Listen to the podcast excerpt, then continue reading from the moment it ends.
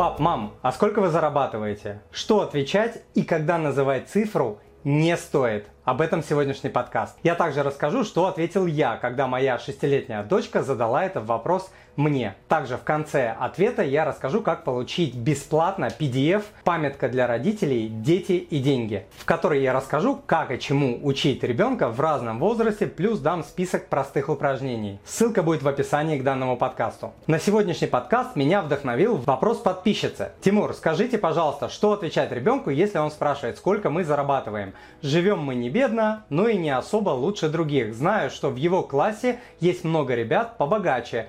Не знаю даже, что ему ответить. Не хочу, чтобы он стал завистливым или стеснялся своего финансового положения. Заранее спасибо. Итак, приходит время, когда, наверное, каждый ребенок задает этот вопрос. Если вы хотите воспитать личность человека, для которого тема денег не будет каким-то табу, и который сможет с раннего детства спокойно обсуждать финансовые темы, ответ «это не твое дело» или «тебе рано знать», конечно, не годится. Тем не менее, называть конкретную цифру до определенного времени, а многие психологи проводят эту черту на уровне 12-13 лет, тоже может быть не самым верным вариантом. И первое, что нужно сделать, это понять, почему ребенок задает этот вопрос, и использовать эту ситуацию как очень важный и мощный момент для обучения. Так и спросите ребенка, почему ты спрашиваешь. Этот прием даст вам время, чтобы обдумать ответ. Блин, что ответить.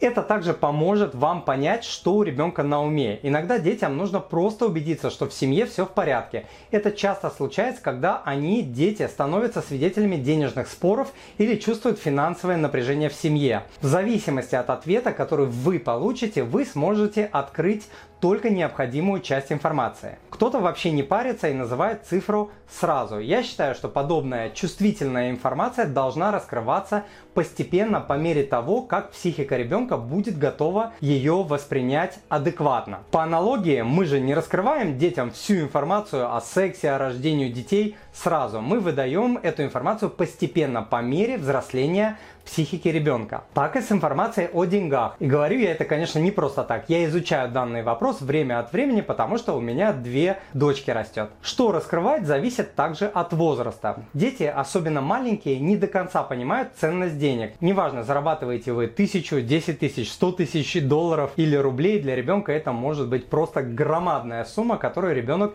не способен понять и осознать. Поэтому в раннем возрасте вместо цифры можно отвечать что-то типа «денег хватает на то, чтобы оплачивать еду, одежду, жилье, машину и так далее».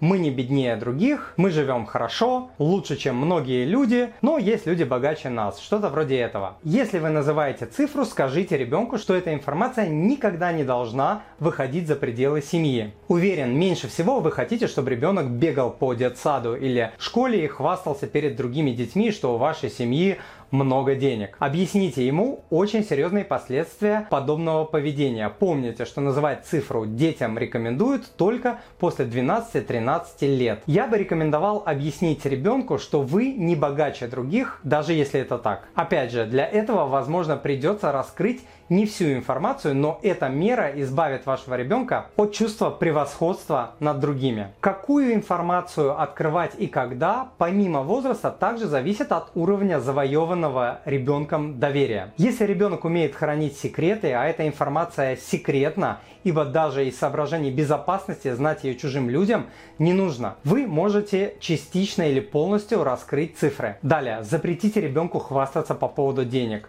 Это вообще запрет-запрет. Подобное поведение должно иметь очень серьезные последствия, о которых ребенок должен также знать. Далее, если вы все-таки открываете цифру своих доходов частично или полностью, обязательно покажите расходы. Если ребенок достаточно взрослый, например, тинейджер, покажите не только доходы, но и расходы. Сколько вы платите за жилье, за машину, за коммуналку, за одежду, сколько откладываете на будущее, на обучение этого ребенка и так далее. И покажите, что остается и что вы делаете с этими деньгами. Подростки должны знать, например, что после вычета учета налогов и других отчислений получаемая вами зарплата намного меньше, чем ваша фактическая зарплата. Если же ребенку скучно это слушать, значит он просто не готов узнать и цифр доходов. В свое время я вычитал в одной книжке интересный пример, когда американский отец принес домой 10 тысяч долларов, это был его ежемесячный доход, мелкими купюрами и выложил все эти деньги на стол. По признанию детей это выглядело как будто отец ограбил банк. Затем он стал раскладывать купюры по другим кучкам, это оплата за жилье, это за машину, это за обучение и так далее. И в итоге осталась совсем небольшая кучка, и по откровениям отца ему удалось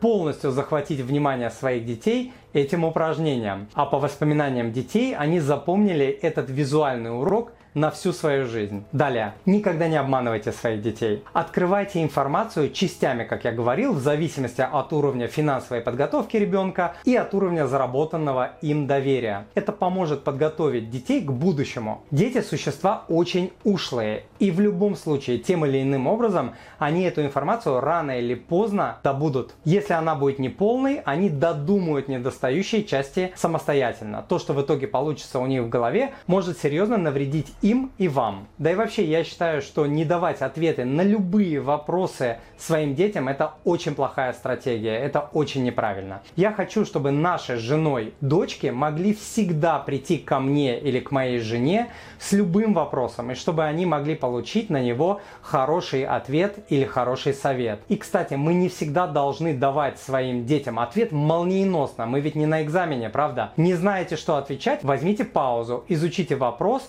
но всегда вернитесь с ответом. У меня этот вопрос уже вставал у старшей дочки, которой сейчас уже почти 7 лет. Цифру я не называл, и она пока сильно не настаивала. Но я дал ей понять, что мы не бедные, что мы средние, что на все хватает, что мы живем хорошо. И мне пока не пришлось посвящать ее в цифры. Но скоро, я уверен, мне придется раскрыть ту или иную информацию. Какую-то информацию я, кстати, уже раскрывал. Наша дочка зарабатывает карманные деньги, и когда я ей говорю: вот смотри, это как столько-то раз тебе сделать ту или иную работу, и она уже прекрасно соотносит эту информацию с количеством труда.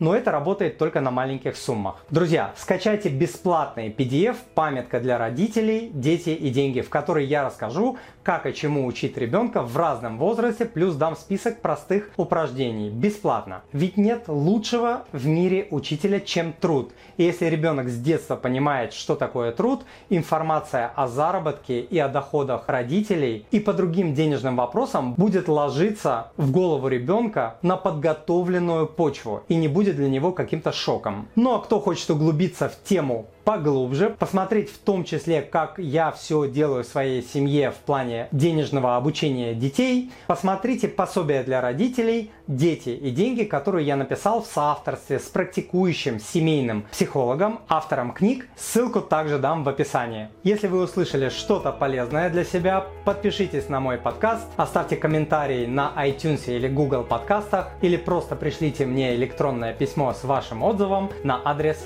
spasibo@moneypapa.ru. Мне и моей команде будет приятно почитать ваш отзыв. С вами был Тимур Мазаев, он же MoneyPapa. Пока!